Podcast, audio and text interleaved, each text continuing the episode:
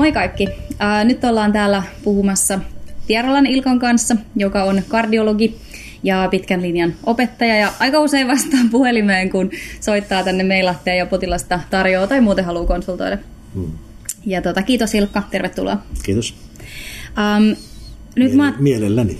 Hyvä. Uh, nyt mä ajattelin ihan eka, no joo, varmaan me paljolti puhutaan tässä nytten pelkästään tästä rintakipuisesta potilaasta, ähm, koska se on toki ehkä monelle semmoinen aika perus- ja puuduttavakin potilasryhmä, mm. mutta se on oikeasti se yleisin ensihoidon se on tehtävistä. Valtavan, valtavan iso. Ja Joo. spektri on laaja, mitä kaikkea siellä takana on. Kyllä. Ja se on siis ensihoidon tehtävistä yleisimpiä, 10 prosenttia Joo. muodostaa sairaalan sisällä myös iso potilasryhmä. Koronatauti edelleen kuitenkin siellä yleisimpien kuolinsyiden on, yli, joukossa. Selkeästi yleisin. Ja näistä iso osa sairaalan, tai just niin kuin sairaalan ulkopuolella puolet sattuu, jolloin siinä taitteessa ensihoito, sairaalan sisäinen ensihoito, niin on aika iso vaikutus On, on to, todella iso vaikutus on sillä, A, potilas hälyttää apua ja B, ensihoito tulkitsee tilanteen oikein. Nehän on se ratkaisu. Joo. No, ja osaa hoitaa, kun kaikki alkaa mennä huonosti. Osataanko me? Onnistuuko se? Ensihoito onnistuu erinomaisen hyvin. Ainoa on, suurin ongelma Suomessa mun mielestä on se, että edelleen on näitä sitkeitä suomalaismiehiä, jotka minä pörkölö apua kaipaa, eikä soita. Joo, näitä on varmaan tuolla pohjoisessa vielä vähän Su- enemmän. Suomessa kuolee stemeistä edelleen melkein 30 prosenttia kotiin ennen kuin ne hälyttää ensihoidon. Ruotsissa 5 prosenttia. Okay. Meillä on jotain eroa ruotsalaisiin verrattuna. Um, no miten me voidaan tehdä sille? Silloin on vaikea tehdä yhtään mitään. Valistus, hmm. joka ei ole ensihoidon tehtävä, vaan se olisi niiden potilaiden oma lääkärin tehtävä, hmm. diabeetikot, muut, joilla on hmm. Niille pitäisi kertoa, mitä se oire on. Se oire ei välttämättä ole mikä puristava, kammottava rintakipu ja kylmä hmm. heikisyys, vaan se on mitä tahansa närästys, se tyypillisesti on. Hmm närästää, mutta vähän erilainen kuin yleensä närästää. Niin me puhutaan se on se tyypillinen. tyypillisistä oireista, niin. mutta sitten itse asiassa... Niin kuin... Närästys itse asiassa on tyypillinen oire Joo. nykyaikana. Se ei ole, ei ole rintakipu, vaan se on rintatuntemus. Joo. Jollakin, jollakin on kipu tässä ranteessa, jolla on olkapäässä, jolla on leukaperässä. Mm. Ja, sen, ja se, se, sen takia, mitä epäselvemmin potilas kertoo sen tarinansa, sitä vaikeampi ensihoitaja ja ensihoitolääkäri arvioida, kuinka vakavasta asiasta on kysymys. Mm. Kivun voimakkuus ei kerro mitään ennusteen vaikeudesta, ei yhtään mitään. Ja mun täytyy sanoa tähän, että se on välillä vähän turhauttavaa varmaan ensihoitajista vielä enemmän, Ihan että varmasti. se potilaan tarinahan usein, että se alkaa sellaisena aika epämääräisen, että saattaa olla, että potilaskin rohkaistuu myöhemmin sanomaan vähän, vähän toisenlaisen tarinan. Juu, kun se pääsee sairaalaan ja vihdoin ja viimein se neljäs lääkäri haastattelee sen, niin se tarina on ihan muuta kuin se oli alun perin ensihoidossa. On, ja hän on jo vähän pelästynytkin, että Juuri tässä onkin tosi hän, kyseessä. Hän on rakentanut niin hän... vähän koherentimman tarinan siitä, kun hän uskaltaa ajatella sen asian oikein. Että mä ymmärrän, että se on ensihoitajalle tosi vaikeaa. Joo. Ja sitten um, omaiset saattaa olla ympärillä tai ravintolakaverit tai ketä siinä onkaan mm. sotkemakko hommaa. No mutta miten näistä niin rintakipusista joku äh, 20 prosenttia on varmaan koronaaritauti sitä, sitä potilasta ja loput sitten kaikkea muuta, kaikkea muuta, johon toki sitten mahtuu ne ihan muutamat vakavatkin jutut, niin kuin keuhkoembolia. Keuhkoembolia, tai... dissekaatio, ne on harvinaisuuksia, mutta ne pitäisi ne pitäisi nimenomaan löytää sieltä. No miten nyt mä vähän niin kuin ajan siihen, että milloin nämä potilaat voi jättää kotiin, milloin ei tarvitsisi tutkimuksia näistä, jos nyt 80 prosenttia olisi sitä muuta tai 70 prosenttia. Se on var, varmaan kaikkein vaikeimpia tehtäviä, koska se ikäjakauma ja riskitekijätkään ei kerro kaikkea. Hmm. STn osuinfarktista 20 prosenttia on ei-riskitekijöitä. Ei mitään valtimotauteja riskitekijöitä. Ei mitään. ei mitään. Muutama prosentti on nuoria ihmisiä, joilla onkin spontaani koronaaridissekaatio synnytyksen jälkeen tai jonkun äkillisen ponnistuksen mm. jälkeen tai joku potkassu rintakehään tai muuta tällaista. Mm. Että nämä pitäisi, tämmöiset epätyyppiset asiat pitää aina käydä kanssa läpi. Mm. Mutta se EKG paljastaa hirveän paljon. Mm. Ensihoitajat osaa lukea EKGtä hyvin, mun mielestä keskimäärin. On hyvin koulutettuja ja motivoituneita. Aina kun mulle tulee ensihoito tuo potilaan, melkein kaikki ensihoitajat sanoo, Ilkka, näytä se EKG, ottaa yhdessä läpi, mitä tässä oli, ymmärsinkö tämän oikein. Mm. Ja ne ymmärtää hyvin. Ensihoitaja on varmasti motivoituneempi ja rutinoituneempi katsomaan EKGtä kuin terveyskeskuslääkäri mm. tai valittavan usein sairaalan päivystävä lääkäri. Mm. Sen takia mä voin ymmärtää sen turhautumisen, mikä ensihoito ihmisiä voi koskettaa, jos ne joutuu sairaalaan soittamaan kysymään, mikä tämä on. Mm. Vastaus voi olla ihan mitä tahansa, väärin tai oikein. Se on, se on kiusallinen tosiasia. Mm. Sä sanoit, että se EKG on kuitenkin tärkeä siinä niin kuin erottelemaan niitä mutta jälleen kerran, milloin sä voit luottaa siihen, että jos se on ihan normaali EKG, että jos se on oikeasti ihan oppikirja, jos, jos, se on, jos, jos se on no, nor, nor, nor, normaali oireen aikana, hmm. ja sitten potilas on muuten jotenkin epätyypillinen tälle tilanteelle. Se on ainoa tilanne, että no se voit ehkä sanoa, että tämä nyt ei varmaan ole mitään. Tai sitten se on se mummo, jonka luona sä käyt säännöllisesti joka yö. Hmm. Ja se on joskus tutkittu kunnolla. Hmm. Mutta jos se joskus kunnolla oli 15 vuotta sitten, mm. tai viisi vuotta sitten. Silloin voi olla kolmen suonen koronatauti nyt. Mm. Mm. Mä oon itse nähnyt muutaman potilaan, jotka on angioitu mm. edellisenä vuonna nollasuonisena. Sitten on leikattava tauti seuraavaa kertaa. Se koronaaritautin eteneminen on käsittämättömän nopeita joillakin ihmisillä. Et sen takia se äksääminen on hirveän vaikeaa ja vaarallista. No miten nyt sitten, me meillä tuli puhetta tuossa valmistellessa Tapion kanssa niin. ihan, että hän kysyi, että mikä mun nuorin potilas, esimerkiksi noin, että no itse asiassa lapsi, niin kuin STEMI, Joo. jolla ihan oikeasti oli. Kyllä. Ja sitten toisaalta niin kuin ihan parikymppinen. Joo, mä oon ja, useita, näitä, useita ja elvytyksestä, infarkti, sydäninfarkti aiheuttama elvytystilanne, niin nuorempia 27-vuotiaat. Joo, joo.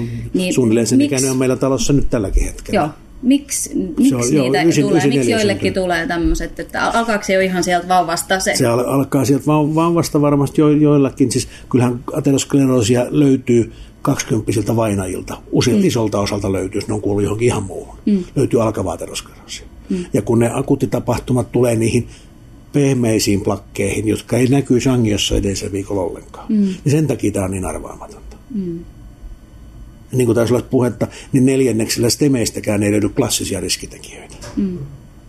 Niin äksääminen on todella vaarallista. Eli on jotain niitä pehmeitä, mitä on kehittynyt joo, joo, siellä joo. ihan tosiaan sitten sit joku, joku, joku mm. sattuu repeämään. Toki nuorista sydäninfarktipotilaista alle nelikymppisistä, ne on lähes kaikki tupakoitsijoita tai diabetikoita tai mm. molempia, tai FH-tautisia, familiaarinen hyperkolesterolemia. Mm. Mutta sitten siellä on ne yksittäiset, joilla onkin spontaani koronadissekanti. Mm.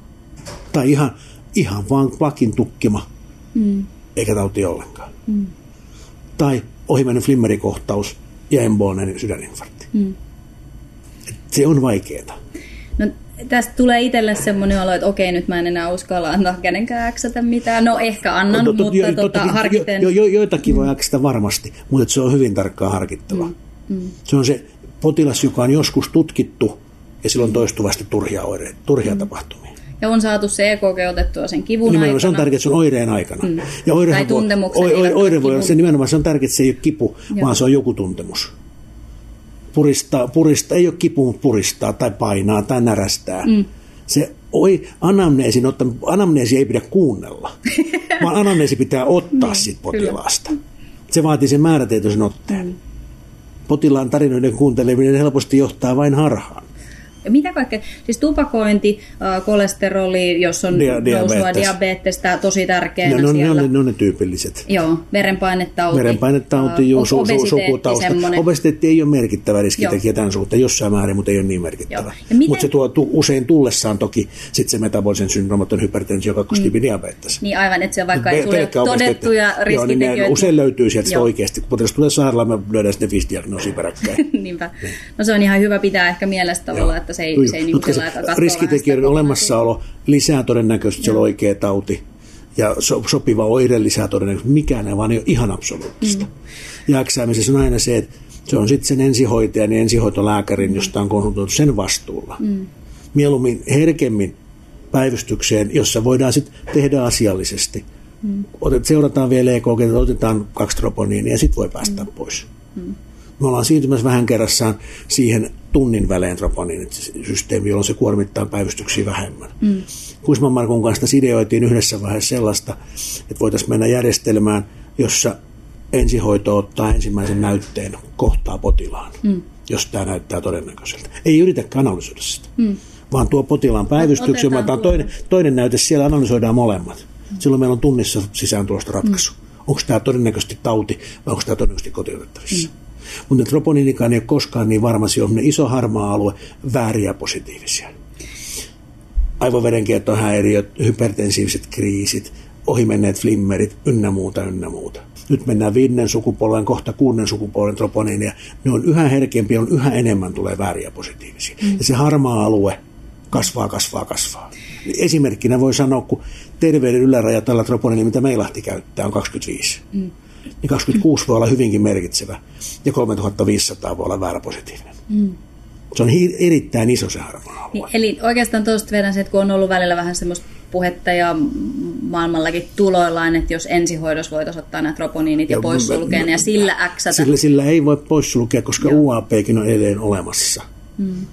Ei, ei, minun, minun mielestäni kentällä troponiinin määrittäminen ei ole tarpeesta. Mä en näe siihen mitään erityistä. Ja se vaatii sen kokonaisuusarvio, niin kuin puhuttiin, Juuri se anamneesi ja riskitekijät ja potilaan EKG ja, ja, ja, sta- ja potilaan status stat- sitten lisäksi vielä. Mm onko se palpaatioarkuutta, mitä siellä on, ja onko se vajaatoiminnan merkki. Kaikki tämä kokonaisuus vasta ratkaisee. No ja silti, siltikään se ei ole sataprosenttista. Mm. Se pitää aina muistaa ja hyväksyä. Mm. Että aina sä, susta tuntuu, että tämä ei ole mitään, se on kuitenkin jotakin. Mm. Sitten viimeisenä tulee vielä takotsupa, joita on paljon – joilta ei löydy riskitekijöitä, ei välttämättä löydy sit oikein mitään sitä stressitekijää, mikä se olisi laukassut. Ja takotsuvot kuuluu kaikki, ottaa sairaala ja kaikki tulee angioida. Mm. Sanoiko lyhyesti vielä kaikille Ta- se, joo, tak- Takotsubo-syndrooma ei ole kaikille välttämättä tuttu. Siis se on, nimi on japanin kieltä, se kun muistuttaa, vasemman kammion varjoainekuvaus muistuttaa japanasta mustekalan pyydystä, siitä se nimi tulee. Se on, kulkee nimellä broken heart syndrooma, mm. stressikardiomiopatio tai muuta, mutta siis se on tilanne, joka on ilmeisesti mitä ilmeisemmin perinnöllinen, mm. johtuu siitä, että, että beta-reseptorit sydämellä, sydämessä synnynnäisesti joillakin ihmisillä ei ole jakautuneet tasan, vaan nämä beta 1 ja beta 2 on eri lailla eri kohdissa sydäntä. Mm. Silloin kun tulee syystä tai toisesta katekolimyrsky, pelästys, ilostus, suuttumus, mm. niin adrenaliini nousee ja se voi aiheuttaa sydänvaurion. Tyypillisesti löytyy se sain suruuutisen. Mm. Pelästyi, kun autokolarilla melkein sattui mm. tai muuta vastaavaa. Tai, tai autokoulunopettaja ei päin punasta ja poliisi otti kiinni, niin kuin mulle kävi tuossa pari vuotta sitten mm. Mutta kaikilta ei löydy mitään tämmöistä selvää. Mm. Ja niille ei ole yleensä riskitekijöitä, mm. paitsi että ne on postmenopausallisia naisia, mm. eikä ei naisia, melkein kaikki. Mm. Nämäkin kaikki kuuluu sairaalaan mm. vaikka ne ei pidä sisällään mitään muuta kuin, että rintaan sattuu ja ehkä EKG näkyy mm. jotain ohi mennä. Mm. Että se niitä saaksesi. Just se, että se normaali EKG sitten toisaalta ei kuitenkaan, varsinkin se, oireen päällä ollessa, niin se, se voi olla se infarkti siinä. Se voi olla se infarkti mm. kyllä, ja takotsubon pitää alkuvaiheessa suhtautua kuin STn sydäninfarkti. Niin. Koska mekin mennään välillä ristiin niiden kanssa. Mä olen ihan varma tarinan ja ultraäänilöyksen perusteettaan takotsubo, ja sitten siellä onkin koronaritapahtuma. Mm. Ja toistepäin. Miten se suku, sukuriski, se tuntuu musta usein siltä, että se, on, se menee vähän niin kuin ensihoidossa ja päivystävillä lääkäreilläkin se menee, menee vähän, vähän vaikeaksi. Ensinnäkin, kuinka tärkeä se ylipäätään on riskitekijänä ja miten se pitäisi nyt tavallaan niin kuin sitten, mikä siinä on niin. se sukuriski? En, ensimmäisen asteen sukulaisella Joo. nuorena. Joo, eli niin kuin se, se, ja isä. Se, se, se, se, se että isovanhemmilla 80 niin se ei ole, suku, se ei ole sukuriski. Joo. Sisaruksilla tai vanhemmilla – tavanomasta nuorempana tullut on koronaritapahtuma. Eli alle 60 Alle 55 virallisesti sanotaan. Joo. Joo, no niin. Sitten tuosta statuksesta, niin mm-hmm. se palpaatioarkuus, musta tuntuu, Sekin on epävarma. että sä saat kaikilta palpaatioarkuuden. Riippuu kuinka kova sä painat. Riippuu ihan siitä, kuinka niin. kova sä painat. Niin. Se ei ole absoluuttinen millään lailla. Joo. No mutta ehkä että ääneen just sanottuna vaan sen, että voi olla sydäninfarkti ja silti palpaatioarkuus, että tavallaan että se, ei, se ei riitä pois sulkea ei, se, ei, se ei ole pois Ja tota, äh, onko statuksesta jotain muuta mieleen, mitä tulisi? Et toki tietysti joo, me pulssit katsotaan, mietitään. Vitalit katsotaan ja keuhko, keuhkotauskultoida ja tosiaan pulssistatus, kaikki nämä, ne on itsestäänselvyyksiä, joo. pitää olla. Mutta ei mikään niistäkään absoluuttinen. Mm dissekaatiota et voi poissulkea sillä. Mm. Muistan aina yhden potilastapauksen runsaan kymmenen vuoden takaa, kun silloinen Finhemsin lääkäri soitteli mulle epätoivoisena eräänä aamuna. Oli tuolla saaristossa mies, jolla oli huonosti hoidettu hypertensio, se oli saanut rintakivun. Ensin ambulanssi paikalle ja sitten kopterikin paikalle, kun siellä oli alaseinä nousut. Mm. Kivun alusta niin vähän aikaa, että harkittiin trombolyysihoitoa, ei ollut hypertensiivinen sillä hetkellä. Trombolyysi oli juuri niin kuin ruiskussa jo, mutta nyt se helpotti.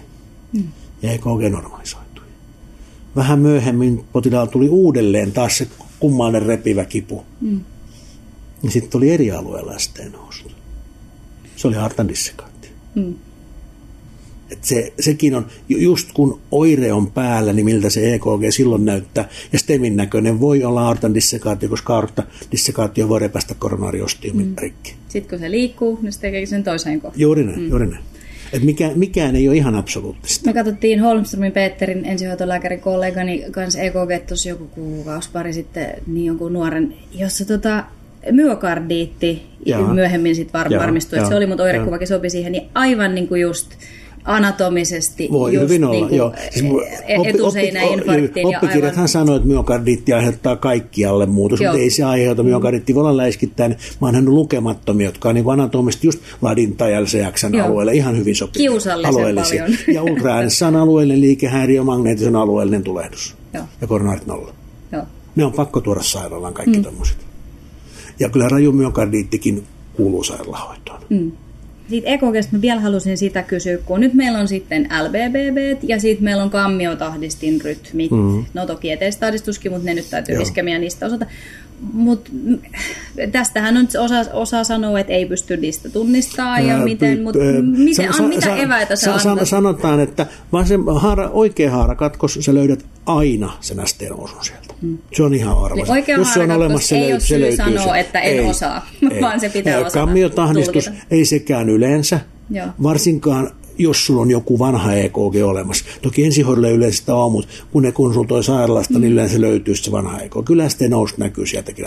Uusimman tutkimustiedon mukaan, joka mm. kumoaa täysin kaikki vanhat, jos sulla on tuore, tuore vasen haarakatkos, rintakipu tai muu vastaava AP-oireeksi sopiva oire, niin vain joka neljän, neljänneksellä 25 prosentilla mm. löytyy suonitukos. Mm vajalla kahdella kolmasosalla löytyy edes koronaritautia ollenkaan. Okay. Useimmat on ihan kaikkea muuta. Mutta jos sen LBBBn läpi näkyy tietyt muutokset, niin kuin Skarbossan kriteerit, mm. niin ne on spesifejä. Mutta ne ei ole ollenkaan herkkiä, koska valtaosin ei näy. Mm. Skarbossan kriteereitä on kolme. Mm. Ensimmäinen on se, että kun normaalisti vasemmassa haarakatkoksessa kuoreskompleksi, siellä missä se on negatiivinen, niin ST-segmentti on aina positiivinen. Mm ja sitten taas toista. Mm. Niin jos siellä onkin ST-segmentti ja kuoreskompleksi samansuuntaiset, ne on, ne on konkordantit, niin silloin, silloin siellä se on, se on STEMI, se on joks, yli 90 prosenttinen varmuus. Samoin tämä koskee sekä, sekä sitä, että siellä on positiivinen siellä, missä pitäisi olla negatiivinen, ja se, että se on negatiivinen siellä, missä pitäisi olla positiivinen. V1, V3 on yleensä aina ST-segmentti positiivinen, mm. jos se on vahvasti negatiivinen, kun se on takaseinäinfarkti. Mm. Ja lateraaliskytkennöissä sen pitäisi olla negatiivinen, jos se on positiivinen, niin se on lateraalinen infarkti. Mutta ne näkyy harvoin. Mm. Sulla voi olla stemi, eikä siellä näe mitään muuta kuin mm. se. Joo. No joo, mutta ainakin pitää yrittää. Et sen takia aku, akuutti rintakipu ja vasen haarakatkos, jota pidetään tuorena, on ehdoton syy toimittaa potilas sairaalaan mm. arvioitavaksi. Tehdään ultraääni, harkitaan tarviiko tehdä muuta. Mm ja toki labrat siihen päälle. Mutta nyt tuosta hoidosta sit, okei, mä oon jotenkin itselleni yksinkertaistanut, että kaikki rintakipuset, joita pidän koronaaritautina, mm. niin kaikki saavat asaa ja harkiten dinittiä, jos ja. se jonkunlainen kipuoire ja. siinä, ähm, ja puhutaan siitä kohtia lisää. Ja. Sitten kipulääkettä morfiinia Totta ja kai. sitten me harkitsemme beta-salpausta. Ähm, beta-salpaajan asema on selvästi niin kuin alentunut, ainoastaan jos siinä on selvä muu indikaatio, hypertensio tai takykardia. No miten nyt sitten tartutaan vaikka sen beta ja eka, niin mihin se, pitääkö se saada kaikille sinne? 60-80 sanoo? Ei, ei vanha, vanhat oppaat sanoo näin. Mm. Meillä on kaksi isoa tutkimusta viime vuosilta, kun valtaosa beta-salpatutkimusta on 70-luvulta. Mm. Nämä kaksi uusinta viittaa siihen, että ei pidä lähteä hoitamaan liikaa. Mm. Jos potilas on takykardinen sen takia, että se on vajaa toiminnassa, mm. niin kuolleisuus lisääntyy, jos aletaan beta-salpaa aktiivisesti mm. alkuvaiheessa. Et nykyohje on se, että beta-salpaaja vain, jos siihen on muu indikaatio. Mm. Eli selvä takykardia, joka ei johdu vajatoiminnasta. Mm. Tai hypertensio, mitä sä teet esimerkiksi nitrolla saa hallituksi. Mm. Tai arytmioita. Mm. Mutta jos on tavanomainen akuutti koronarisyndroomapotilas, on se sitten stemi tai ei stemiä, niin ei beta-salpausta pelkästään sen takia, mm. niin kuin ennen opetettiin. Mm. Se on nyt historiaa. Ja taakokardian suhteenkin jotenkin muistuttelen ääneen tai sitä, että, että kuitenkin kivunhoito ensin, eli kivun, kivun, ja kivun, kivun, kivun ja verenpaineen hoito ensin ja sitten katsotaan, Joo. onko vielä jotain, mitä pitää Joo. hoitaa. Joo. Joskus, joskus, Ja onko dia- hypovolemia korjata joskus se? diapan voi olla paras hoito siihen No kyllä, se on hy- hyvä huomautus ja muistutus. Niin tota. Aa, no miten sitten se dinit? Sanotaan, että sitten jos se on se oikean puolen, että, että sitä ei saisi antaa tai pitäisi varoa ja näin, mutta mitä sä ajattelet, että onko siitä jotain enempää, mitä voi antaa? No se, se, se, siinä on, että nitroinfuusioita ei pidä aloittaa alaseinäinfarktille, koska valtaosa niistä tulee oikeasta koronaarista, mm. joka aiheuttaa kahdella mekanismilla hypotension. Toinen on se, että alaseinäinfarktiin liittyy aina vakaalinen ärsyke, mm. enemmän tai vähemmän, varsinkin jos on oikeasta koronaarista. Se aiheuttaa hypotension ja sinusbradykardian. Mm. Ja jos sitten vielä se sattuu olemaan RCAn tukos proksimaalisesti, jolloin V4 ja RS, ainahan me otetaan se 15-kytkentäinen EKG Otetaan. ja analysoidaan se 15-kytkentäinen Oireisista EKG. ainakin, Juuri rintaoireisista, nimenomaan rintaoireisista. Mm. Jos V4 ja RS on ST-nousu, mm. silloin se on RCAn proksimaalinen tukos, jolloin myös oikean kammion haara on tukoksen alapuolella, jolloin oikea kammio ei varmana supistu. Mm. Niillä tulee usein totaaliblokki ja oikein kunnon hypotensio. Mm. Niitä hoidetaan ensisijassa nesteillä. Mm. Atropiinista yleensä ei ole hyötyä, mutta yrittää voi. Mm. Ja norrisit toissijaisena, kun ensin nesteytetty mm. vähäsen. Mm. Ja näillä ei missään tapauksessa nitroa. Mm. Mutta tavallinen alaseinäinfarkti saattaa primaarivaiheessa olla hypertensiivinen. Voisi sinne yhden, kaksi dinitsuihketta antaa, jos se on siinä vaiheessa hypertensiivinen, sä kohtaat sen. Mm. Jos se on normotensiivinen tai varsinkin jos se on hypotensiivinen, niin mieluummin ei. Mm. Ja sitten kun se menee hypotensiiviseksi, sitten mitä sä teet? Sä nesteytät potilasta. No se on vähän kiusallisesti, onhan dinitkin itse asiassa, kun ajattelee, se vaikutusaika taitaa olla toista tai kolmatta On, tuntia. on, on, että se, että sä, et, sitten, saa, kun sä et saa sitä pois sieltä niin, enää. Juuri näin. että Varo, niitä- varo, varovaisuutta alaseinäinfarktia. Joo, joo. Mutta muu akuutti koronarisyndrooma, niin ilman muuta. Joo. Jos on oire, jota pitää hoitaa. Niin, niin ei edes. Var, var, varmuuden vuoksi ei suihkita. Joo.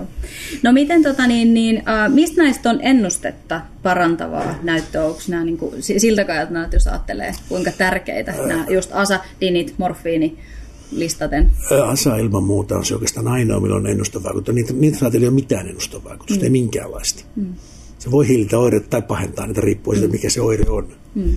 Kipulääke, totta kai mutkan kautta, koska me saa, jos me hoitamalla kipua hillitään sen sympatikotoniaa, mm. niin me voidaan vaikuttaa ehkä hiukan siihen infarktin kokoon. Mm. Tasa ja tilanteen mukaan tarvittaessa muuta antitromboottiset mm. lääkkeet on se oikea asia. Mm. Asa ilman muuta kaikille, jos ei ole syytä epäillä allergiaa mm. tai jos ei epäillä dissekaatiota. Mm. Kleksaane silloin, kun lääkärin kanssa erikseen sovitaan, mm. Joko IV tai subkut, usein altaa IV, sitten jos on selvä potilas, sitten mitään muuta, tai hyvin epästabiili. Mm. Prillikueta tai muuta vastaavaa ADPstä ja yhä harkinnaisemmin käytetään. Mm. Koska kipeällä potilaalla, jolle annetaan opiaattikipulääkettä, prilikin imeytyminen mahasta kestää kolmesta neljään tuntia. Mm. Niin sillä ei ole niin hirveän suurta väliä. Se on nyt meidän protokolla STEMI-potilailla, mutta ei mm. muilla. Mm. Mutta jos se jää antamatta tai potilas oksentaa sen pois, niin ei tarvitse yrittää mm. uudelleen. Ja sitten tietenkin erityistilanteet, globaali iskemia tai muu vastaava, mm. jotka on suurella todennäköisesti leikattavia. Niin mieluummin jätetään antamatta mm. ja annetaan sairaalassa. Mm. Mutta siinä on se toinen puoli sitten taas se, minkä takia sitten meille kannattaa antaa. Suunnilleen kolmasosalla suoni aukeaa näillä annetulla alkulääkkeillä asakleksanin mm. Jolloin ne on paljon stabiilimpia kuljettaa, kammion välinen vaara pienenee, mm. heti sen aukeamisen jälkeen toki voi tulla, mutta vähän myöhemmin se pienenee, mm. ja meidän on helpompi hallita potilassairaalassa. Mm. Et ne on jo siellä niin kuin Juuri vaikuttamassa sitten. Niin kuin, joo. Um, no, miten nyt sitten niinku nämä, nyt me puhuttiin selkeästi ehkä UAP non-STEMI Joo. potilaista ja siitä alkuhoidosta, niin ketkä niistä pitää angioida? Milloin ne pitää angioida? Pitääkö ne angioida? Siis, jos meillä on perusteltu epäilys siitä, että kyseessä on akuutti koronarisyndrooma, riippumatta siitä, päästikö se troponiini vai ei. Jos meillä on perusteltu syy siihen, ne pitää kuvata. Niin. Eurooppalainen guideline sanoo tällä hetkellä että alle 24 tuntia. Mm. Suomalainen köyhäpähoito, joka viimeksi päivitetty vuonna 2014, niin sanoo, että 2-3 vuorokautta. Käypähoiton päivitystyöryhmä aloitti työnsä juuri viime viikolla, satun olemaan sen puheenjohtajamme. Ensimmäisessä kokouksessa juuri pohdiskeltiin, mitä me pannaan sen aikarajaksi. Mm. Ja ratkaisu tulee olemaan todennäköisesti se, että me laitetaan kaksi vähän erilaista aikarajaa, koska non-stemikin on iso spektri. Mm. Siellä on ne, joilla on globaali iskemia, siellä on ne, joilla on ollut muuten vaan hurjan näköinen EKG-muutos ja iso markkeripäästö. Ja sitten siellä on ne, oli ohi, ohi mennyt viiden minuutin kipu ja troponiini 30. Mm. Niiden, nämä jälkimmäiset ei varmaan tarvii kauhean nopeita, ne voidaan hyvin kuvata siis viikonlopun jälkeen. Mm. Mutta sitten siellä on se porukka niitä todella kipeitä, jotka pitäisi pyrkiä aina toimittamaan paikkaan, mm. mistä voidaan kuvata vuorokauden sisään. Mm. Niitä paikkoja kuitenkin Suomessa on nyt sentään jo parikymmentä, mm. koska suurin osa keskussairaaloista päivystää jossain määrin. Osa, osa hoitaa vain stemejä, mutta ainakin yliopistosairaalat kaikki hoitaa myös näitä mm. kipeämpiä mm. nostemeja viikonloppuisin. Mm. Me tehdään Meilahdessa tyypillisesti semmoinen 15-20 potilasta mm. viikonlopun aikana. Joo, mutta edelleenkin se tulee olemaan sit jollain lailla niin kuin potilaskohtainen joo, harkinta. Ja, ja, ja, ja, ja se... jos, jos kyseessä ei ole STEMI, niin potilashan kuljetetaan edelleen pääsääntöisesti oman alueen sairaalaan. Mm. Ja aloittaa diagnostiikkaa ja lääkehoidot siellä, ja potilas tulee angioista erikseen. No miten sitten nämä ST-nousu infarktit, Joo. käypähoito taitaa olla vuodelta 2011. 11 ja siinä. se päivittää samaa. Nyt nämä lyödään kaikki Joo. yhteen, eli sydäninfarktidiagnoosi, akuutti koronarisydämästä, lyödään kaikki yhdeksi. Joo. Valmistuu lähimmän vuoden aikana uusi, täysin uusittu ohje. No niin. No mutta tällä hetkellä, niin tota, jos me nopeasti tavoitamme tai potilas nopeasti STEMin kanssa ilmenee ja ajatellaan, että nyt tosiaan on kyse siitä koronaari ST-nousu infarktista, niin sittenhän tietysti saattaa olla ihan välitön liuotushoito tietyn se ikäisille olla ihan hyvä. Kelle se on hyvä vaihtoehto no, Siis, eh, ensinnäkin paikalliset ohjeet eri puolilla Suomea vaihtelee voimakkaasti. Meillä on useita alueita, missä liuotusta ei tehdä ollenkaan, paitsi kuin silloin, jos kuljetusaika on yli kaksi tuntia. Okei, okay, miksi näin? Onko se hyvä? Eh, se on mielenkiintoinen kysymys. Kaikkihan toitottaa sitä, että PCI on parempi kuin trombolyysi, eh, mutta ja se pitää paikkansa, mutta vain tietyillä kriteereillä. On ihan selvää tutkimusnäyttöä, että se on parempi, jos päästään alle kahdessa tunnissa diagnoosista, angiopöydällä saadaan pallo suoneen, mm-hmm. ja se sairaala, missä, mihin se potilas viedään, tekee yli 400 pc vuodessa, ja se lääkäri henkilökohtaisesti tekee yli 100 pc vuodessa. Jos kaikki nämä kolme kriteeriä eivät täyty, niin trombolyysi useilla potilailla olisi parempi ratkaisu. Mm tämä tuppaa unohtumaan aika monessa paikassa, kun se on niin kiva tehdä käsitöitä. Mm. Tokihan nämä kaikki STEMI-potilaat angioidaan jossain vaiheessa. Mm.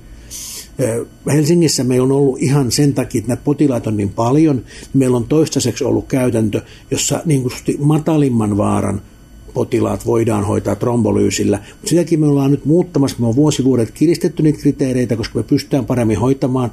Ja nyt seuraava askel on se, mistä on nyt alustavasti puhuttu muun muassa Markku Kuisman kanssa, että kunhan tämä meidän uusi ohje kohtastuu voimaan, niin sen jälkeen meiltä kysymättä ei trombolyysi anneta kellekään, mm. mutta kuin ehkä elvytystilanteessa hätänä. Mm. Koska me aika paljon pystytään hoitamaan niitä myös mm. suoraan PCille. Keskellä yötä meidän tiimi on kotona useimmiten, että silloin noudatetaan näitä vanhoja kriteereitä, mutta aina kysytään meiltä. Mm. Se on tavoite, mentä siihen. Tällä hetkellä ohje on se, että alle 75-vuotias, alle kolme tuntia kivun alusta, EKG täysin yksiselitteinen, että ei ole haarakatkoksia eikä mitään epäselvää, vaan se on varma stemi. Mm. Rajallisella alueella, mutta se on hemodynamisesti täysin stabiili. Mm. Näillä kriteereillä, kun trombolyysin antaa, niin noin kaksi kolmasosaa liukenee. Ne, joilla liukenee, meidän vuosikuolleisuus on nolla prosenttia. Mm. Siitä on vaikea panna paremmaksi. Mm. Ja niillä, joilla ei liukene, niin niillä tehdään noin tunnin kuluttua angio sit reskuena, ja niiden kuolleisuus on muutama prosentti. Meillä on sen verran hyviä kokemuksia näin tarkkaan valitusryhmästä, mm. että me ei ole sen takia vielä luovuttu siitä kokonaan. Valittava realiteetti on se, että näitä kriteereitä ei meidän päivystäjätkään kaikki noudata, ja se on usein aiheuttanut ahdistusta ja hämmennystä tuolla kentällä, sekä ensihoitajissa että se, ensihoitolääkäreissä. Se joskus se, on, vaihtelee se, se, on, se, se, se, hoitolinja. Se, se vaihtelee aivan liian paljon. Meillä on ihan yksiselitteiset ohjeet, mutta lääkärin työhän pitää olla inhimillistä potilasta kohtaan, mutta se ei saa olla liian ihmistä itseä kohtaan. Hmm. Eli meillä tapahtuu rikkeitä, että iäkkäitä ihmisiä käsketään hoitaa trombolyysiä sen takia, että päivystäjä ei viitsi tulla sairaalaan. Mm. Se on musta törkeetä. Valitettavasti täytyy sanoa, että se kohdistuu tiettyihin päivystäjiin, mm. jotka on saaneet sitoistuvasti huomautuksia. Tämä ei ole kiva puhua tämmöistä, näin se vaan on. Me olemme jopa harkinneet sellaista vaihtoehtoa, että on mitä useamman kerran käynyt silleen, että CCU-päivystäjä, joka vastaa puhelimeen silloin, kun invasiivipäivystäjä on kotona, mm. on sitä mieltä, että tämä kuuluu hoitaa PCille. Mm. Sitten soittaa kotona olevalle toisille kollegalle, sanoo, että en mä tuu. Mm. Anna sille trombolyysi. Mm. Niin me on suunniteltu silleen, että tästä lähtien, katsotaan nyt onnistuuko se, CCU-päivystäjä tekee päätöksen. Mm. Jos potilas täyttää PCI-kriteereitä eikä trombolyysikriteereitä, hän soittaa hoitajille ensin. Sitä soittaa lääkärille, muuten me ollaan tässä odottamassa jo. Tutse kertoo potilaalle, miksi et sä tuu hoitamaan sitä. Kehitys kehittyy. Se on ilkeetä, niin, mutta et, me ei muuten päästä no, niin tasa, tasalaatuisuuteen. Potilas, ensin, potilas ensin aina, ja mm guidelineit on sitä varten olemassa, että niitä noudatetaan. Se on ihan selvä näyttö yleensäkin guidelineista. Mm. Mitä paremmin niitä noudatetaan, sen paremmin potilaalla menee. Mm. Ja laatu pysyy tasaisempana, kun noudatetaan ohjeita. Mm. Eikä ruveta itse sooloilemaan. Jos varsinkin, varsinkin jos syynä on se, että mua ei huvita. Mm. Sellaista yksit voi olla päivystäessä. No miten onko siellä toisessa päässä, että se, siellä ollaan 12 tuntia, 13 tuntia, kun ne on oikeasti, ne sanoo aina, että no on sitä kipua ollut eilen ja sitä kipua oli itse asiassa toisessa päivänä ja kolme päivää ja välillä sitä ei ollut sitä kipua. Mone, monellahan on preinfarktiangina. Siis mm. se, mikä kaikki ei vieläkään ole, niin kuin taju sitä, että on olemassa tämmöinen välimuoto. STEMI ei tapahdu silleen, että nyt suoni on auki, naks, nyt se on tukossa ja sen jälkeen tulee ST mm. nousta ja sitten se on siinä. Sitten se pitää hoitaa saman tien. Vaan erittäin isolla osalla potilaista spontaani fibrinolyyttinen järjestelmä avaa sen tukkeutuneen suonen monta mm. kertaa, kunnes sen voimat vaan loppuu ja sitten se oikeasti jää mm. On erittäin yleistä, että potilaalla on ollut useita päiviä vähän jotain. Se plakkirepeämä tapahtui jossain päivänä X. Mm. Sitten sen tarttu trombia, se suli pois. Seuraavana päivänä sama tilanne, vähän pidempi kohtaus ehkä. Ja sitten kun se loppujen lopuksi jää se kipu päälle, niin se voi olla, että suoni ei ollut kauaa tukossa. Me nähdään se vasta jälkeenpäin. Näillä potilailla troponiini on koholla. Mm. Jos se on ihan tuore, niin ensimmäinen troponiini on normaali lähes poikkeuksetta. Mutta mut, sä et voi koskaan tietää sitä. Sen takia taas se PC ei olisi turvallisempi kaikille. Mm. Just nimenomaan näin fluktuavilla oireilla. Mm. Koska oikeasti siellä saattaa olla, vaikka se oire on fluktuoiva, että se on välillä ollut poissa, mm. se voi johtua joko siitä, että se suoni aukeni, tai se voi johtua siitä, että sinne kehittyy kollateraalia just ja just sen verran. Mm.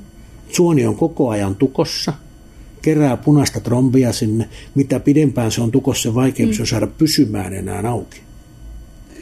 Ja trombolyysi ei ainakaan pure. Eli tavallaan niin, kuin semmoista, niin sanotusti takarajaa STEMI-potilaan PCille ei ole, vaan sitä täytyy potilaskohtaisesti. Joo, niin kuin aina, Vai onko joku esimerkiksi tietynlaista kuuallot? On, tai... mä just täys sanomassa. Se, niin kuin, aika, aikaraja ei ole, koska se on usein näin, että se on auki mm. kiinni, auki kiinni, tai se on kollateraalia varas, jolloin sitten on hyötyy kuitenkin pidempäänkin. Mm. Mutta siinä vaiheessa, kun siellä on kuuallot kaik, kaikissa niissä kytkentöissä, missä on ST-nousu, mm. ja, patologiset ja, ja iso, isot leveät kuut, arrat kadonnut kokonaan, ja T on nurin, mm. silloin ei hyödy enää mitään ja. siitä. Mutta jokainen, joka oireilee ja ST-segmentti on, positi- on koholla ja T-aalto on positiivinen, mm. niin se pitää toimittaa sairaalaan välittömästi sen arvioimiseksi, onko tästä hyötyä. Mm. Useimmiten toimenpiteistä on hyötyä. Mm. Mutta sitten kun se on liian vanha, niin sitten me aiheutetaan vain vaaraa toimenpiteellä. Me lähdetään avaamaan suonta, joka on ollut kolme-neljä vuorokautta tukossa. Mm. Mitä siitä seuraa? Sitten seuraa yleinen suonten trombosoituminen. Mm. Mä oon nähnyt muutaman potilaan, jotka kuoli se. Kaikki muut, kun se, trom, kun, kun se trombiin järjestelmä on täysin aktiivinen, kun me lähdetään sorkkimaan sinne langoille, niin meillä on trombia katetti, meillä on trombia joka paikassa. Joo. Sitten me ollaan oikeasti pulassa. Eli... Mutta sehän on sitten se, sen kardiologin arvioitava sitten loppujen lopuksi. Mm. Pitääkö tämä tehdä nyt vai myöhemmin? Mm. Vai ei ollenkaan? Ne, nämä, jos on jo vaurio tapahtunut, ne kuvataan toki joka tapauksessa – mutta siinä vaaditaan taas sitä itsehillintää. Ei mennä sörkkimään välttämättä enää sitä tukkeutunutta suonta, vaan arvioida, onko täällä muuta, joka pitää hoitaa. Hmm. No, miten tähän lopuksi, jos saisi pyytää, ähm, mitä viestiä lähettäisit niin ensiho- sairaalan ulkopuolisessa ensihoidossa kuin sairaalan sisäpuolisessa ensihoidossa ihan etulinjassa näitä potilaita tutkiville, arvioiville, hoitaville lääkäreille ja hoitajille, nyt kun puhutaan näistä rintakipuisista ja akuutista koronaarisyndroomin potilaista? Ensimmäinen tärkeä asia, että opettelee tulkitsemaan EKG. Virheitä sattuu järkyttävän paljon Ei niinkään ensihoitajat. Ensihoitajat on, on parempi. Toki sielläkin löytyy erilaisia ihmisiä, joiden, joiden, joiden innostusaiheeseen on erilainen. Silloin tällöin vanha vasen harkat, koska tulkitaan uudeksi ST nousuksi mm. ja kaikkea tällaista, mutta se on harvinaista. Mm. Mutta nämä ST-nousuinfarktin muutokset saattaa olla aika pieniä.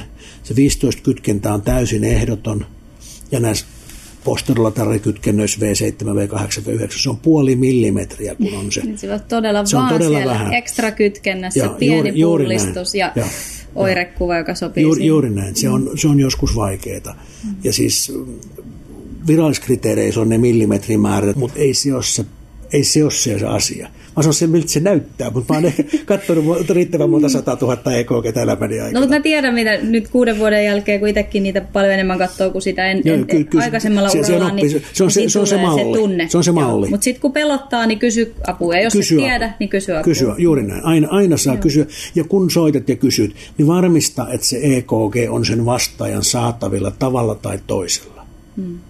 Sitten kiusallisia tilanteita on nämä, kun ensihoito kutsutaan yksityiselle lääkäriasemalle. Hmm. Siellä on otettu joku EKG, missä joko on jotakin tai ei ole mitään. Se lääkäri on lähettämässä potilasta johonkin ihan muuhun sairaalaan. Niin ensihoitaja tietenkin voi tehdä fiksus sille, että se joko soittaa itse mulle tai kun se yksityisen lääkäriaseman lääkäri soittaa, niin ensihoitaja voi sanoa, lainat puhelin mulle, niin mäkin voisin puhua sen Tierlan kanssa. Mm. Mä yleensä pyydän, onko ambulanssi paikalla? Ja annat sen puhelin ensihoitaja, mä kuuntelen mieluummin häntä. yleensä, että saa paljon koherentimman tarinan. He tekee sitä enemmän. Joo. He tekee sitä enemmän. Joo. Ja jos se lääkäri on äärimmäisen hankala, niin kuin ne joskus on, ota potilas autoon, soita sitten. Mm. Se, no miten, koska voi... mä, mä voin aina määrätä kääntämään, tai ensihoitolääkäri voi niin. määrätä kääntää suunnan toiseen niin. suuntaan. Jos sus tuntuu siltä, niin. että se yksityislääkäri tai TK-lääkäri on tehnyt väärän ratkaisun, niin tarkista. Mm. Mulle sain soittaa asiasta. Ne, soittaa, ne yksityislääkärit soittaa asian vierestä kuitenkin, fiksumpi niin. ensihoitaja soittaa asiasta. Niin. Miten niin, niin tota, oliko jotain muita terveisiä tai viestejä ei, tämän EKG lisäksi? Ei varmaan, se EKG on kuitenkin se kaiken kulmakivi. Mm. Ja et varovaisuutta siinä äksäämistä tai kotiin jättämisessä joo, joo. Et valitettavasti sitten terveysasemat on vähän samassa tilanteessa kuin yksityislääkäriasemat. Siellä asiantuntemus ei riitä kauhean pitkälle. Mm. Et se ensihoitaja, jos se nyt kutsutaan sinne, niin katsoo tilanteen ja voi yrittää kohteliasta opastaa sitä lääkäriä tai soittaa suoraan meikäläiselle. Mm. Niitä tapahtuu paljon. Mm. Äärimmäinen esimerkki on tuossa jonkun vuosi sitten, kun mun sydänvalvonnan hoitaja, joka juuri oli jäänyt eläkkeelle, mm. meni, sai rintakipua, meni terveysasemalle. Se soitti mulle ensimmäistä, Ilkka, katsotko tuon EKG, se löytyy tuolta weblogista. Mm. Sitten mä soitin sille takaisin, kun se sen TK-lääkärin vastaanotolla, joka ei ymmärtänyt siitä EKGstä yhtään mitään. Mm. Kun rupesin antaa ohjeet, miten toimitaan, aloitettiin asasta. Ei tämä niin kipua, että mitään kipulääkettä sille antaisi. Hän ei ollut kuullut, että aspiriini on niin antitromboottinen lääkeaine. Mm. Sitten loppujen lopuksi soitin, soitin nollan lääkärit, käykää hankki pelastaa se potilas sieltä. No niin. Joo, mutta et, et ne, ne, ne, ne näkee niitä niin, niin harvoin. Niin, kyllä. Joo, ja varmaan se on tietysti toki päivystyksessäkin osin, että, että, että ei aina törmää niin kuin tiettyihin potilasryhmiin. Kyllä, joo. Sitten, niin, Päivystyksessä on onneksi se hyvä puoli, että ne on erittäin kärkkäitä soittamaan meidän CCU-päivystäjälle, mm. joka on nyt keskimäärin vähän paremmin tunnistaa EKG. Mm. Ei, mikään ei ole sataprosenttista. Mm. Mutta jos soittaa se suunnilleen oikeaan paikkaan, niin todennäköisesti se oikea vastaus on suurempi. Joo. Eli osaa EKG, haastattele ja tutki potilas Joo. hyvin, älä liian herkästi jätä sitä mihinkään, Juuri vaan näin. Ja, ja, ja her, her, herkästi soitto suoraan ja pyydä apua. Pyydä apua ensihoitolääkärin tai kardiologin suoraan niin, ja varmista, että se EKG on tavalla tai toisella nähtävissä. Joo. Kiitos Silkka. Hyvä. Palataan jos suostut uudestaan, joo, niin joo. toisen aiheiden merkissä. Joo, mulla on ja valmiita esitelmiä. Kiitos tästä. Paljon. Hyvä. Jep. Kiitokset.